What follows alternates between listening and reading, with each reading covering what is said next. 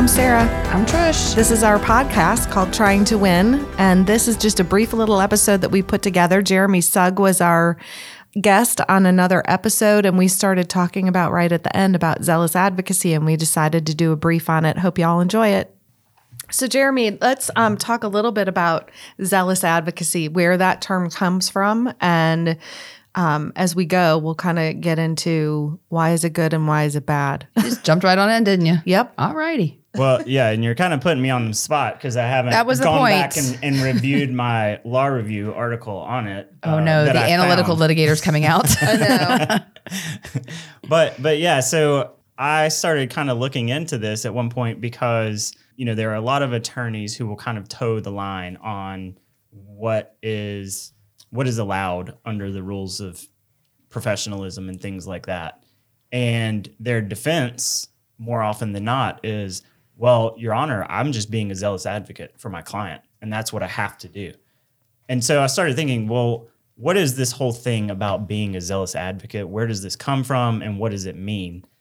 Another thing that kind of that I, I always think about when I think about being a zealous advocate is my little sister lives in St. Augustine, Florida, and so every time we drive down to visit her, there's this huge billboard in Jacksonville, Florida, where this, uh, you know, it's like a plaintiff's personal injury attorney, and he has on like a suit and tie, and he's like rolling up his sleeves, but he's like rolling up the sleeves of his suit jacket, and I'm like, that's just so dumb.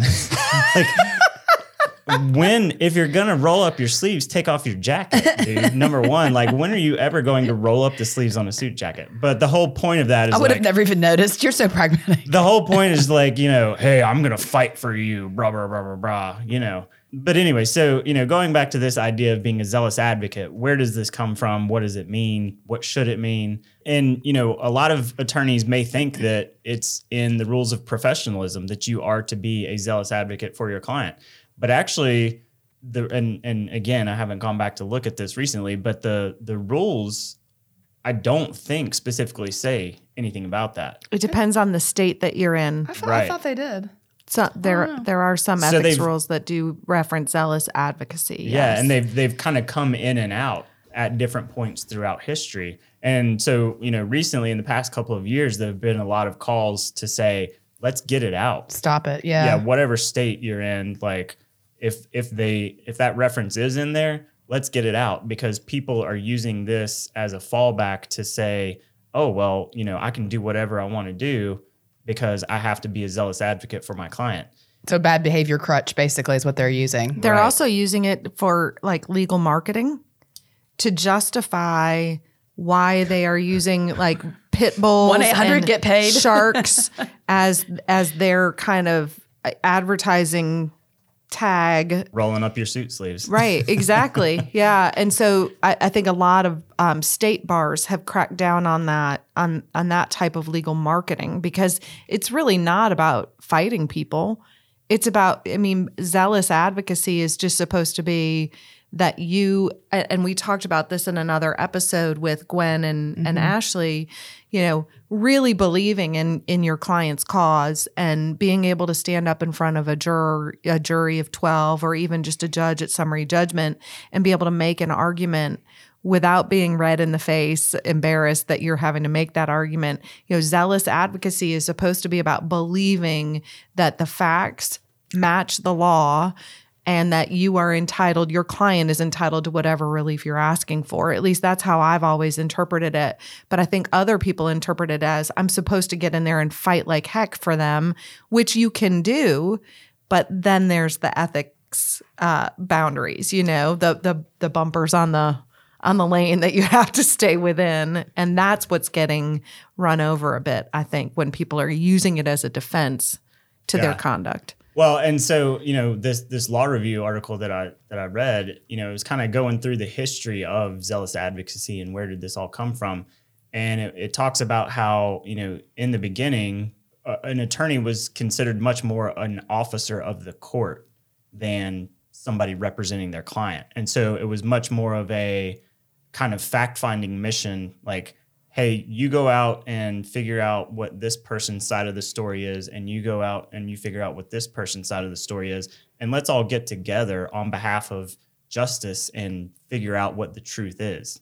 And So a zealous advocate. Oh, sorry, zealous advocate for justice, not for not for the not necessarily for your client. Is that what you're saying? Right. Well, not no. I mean, I, I would I would say that's the officer of the court role, mm-hmm. right? We all want to get to the truth. We should.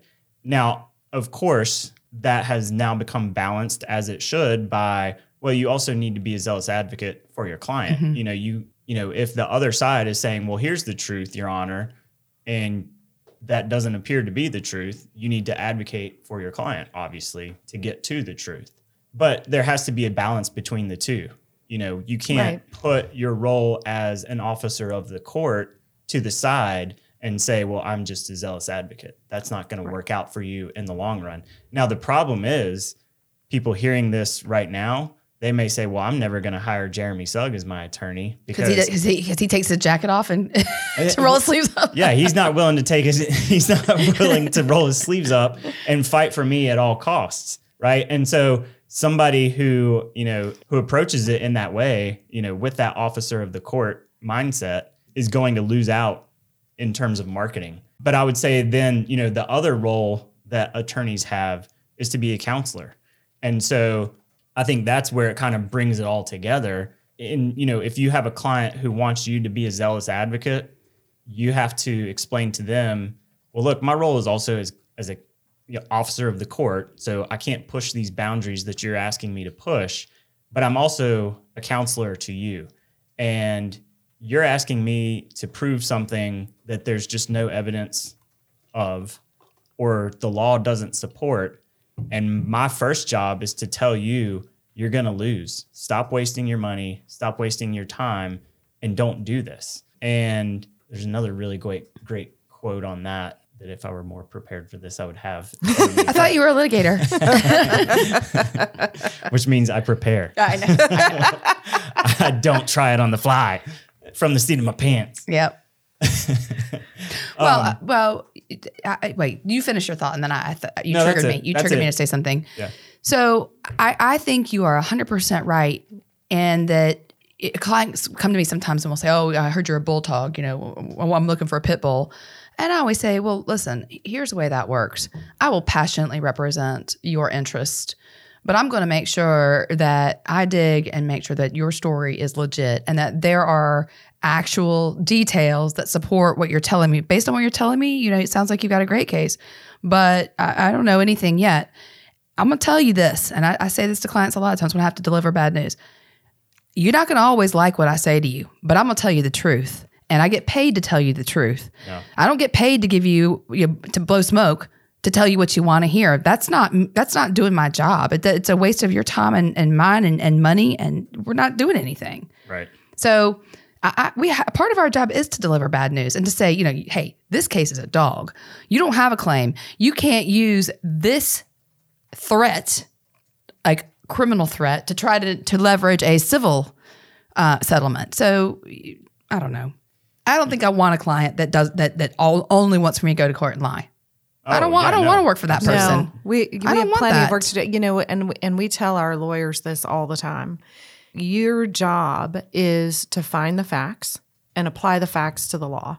Trust your client, but verify. There you go. Is that what you were going to try to Trust say? but verify. And it, you know, if it doesn't work out, your job is to advise the client. And it doesn't matter that you're going to not have those billable hours for the rest of the year. And it goes back to the mantra that I have been preaching now for years, which is I think the billable hour is one of the worst ethical conundrums that we have in the practice of law because there are lawyers who are so tied to meeting their billable hour requirements that they are not stopping litigation earlier in the process because they're so focused on meeting their billable hour requirements. I think it's a real problem. Fortunately, we don't have that problem. We've got plenty of work to do. But, you know, we you've got to be advising your clients appropriately regardless of the lawyer's best interest, regardless of the other side. You evaluate the facts and you evaluate the law and you present that in a way that is consistent with our ethics rules and that zealous advocacy. Yeah. Well, I mean, I, I can't tell you how many times I've worked myself out of a job where Right. someone's called me about like a business lit- Yep. litigation issue and it's like commercial real estate or something. And I'll say, well, do you have title insurance? You surely got that when you closed your loan. You need to make a claim with the title insurance company because they may pay the cost of your defense. They'll hire the lawyer they want. It won't necessarily be me. Probably won't, but um, but they'll pay for it. And then I don't hear from them after that. Well, you know, that person five years down the road will remember that I was honest and straightforward with them. And the referrals you get from just saying the truth, even if it doesn't benefit you, far out far exceeds the risks of doing something unethical or just telling client what they want to hear or lying in court Right. Mm-hmm. under the pretense of being a zealous advocate. Right. I mean, I would say even worse than, you know, just telling the client what they want to hear, which I think is, you know, what a what a lot of attorneys get into. Um, they're so scared, like you said, of losing those billable hours. They're so scared of, you know, upsetting a client that they just say, "Yeah, you know, you're probably going to win. You're probably going to win. Let's just go forward." Or even worse, they, be, they they just become a mouthpiece for the client. The client has a story to tell. They're angry about something, and the attorney basically just lets the client borrow their law license to go out and tell their story. As long as they're getting paid for it, they're happy to do it. And I don't think that does a service to the client. It doesn't do a service to the reputation for attorneys. It doesn't do a service to judges who have to sit there and listen to that nonsense. And juries. I mean, having Yeah, that their time too. exactly having the empathy to understand that you're putting all those other people out too, right? It's not just about you and your client. Sarah's You're all ask- big on empathy because she got a good score in the personality test. It's making me laugh. I finally scored above she a one on scored, empathy. She finally scored a high score, and now she wants to talk about empathy all the time. You're But you- growing. Damn, look at that. Who knew for somebody as old as me that that was possible? Apparently, I'm is. sorry, I couldn't help it. I know, but it is. It's an important consideration. You are asking a lot of people to come into the courtroom and spend time with you on a case. It better be worthwhile.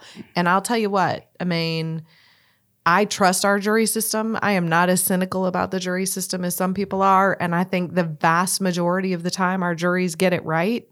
And they're going to figure out right quick if you're standing up there and you're just a freaking mouthpiece for your client and that there's nothing to back it up. So I wouldn't recommend it. yeah. And they're going to punish you for it. That's right. Mm-hmm. On that note, So I hope- zealous advocacy. that's right. I hope you guys enjoyed this short brief from Trying to Win. It's- uh, we'll call it the mini Jeremy session. There you go. Listen, rate, subscribe, download, and email us on anything else you'd like to hear about at trying to win at lincolnderr.com. Getting really good at that.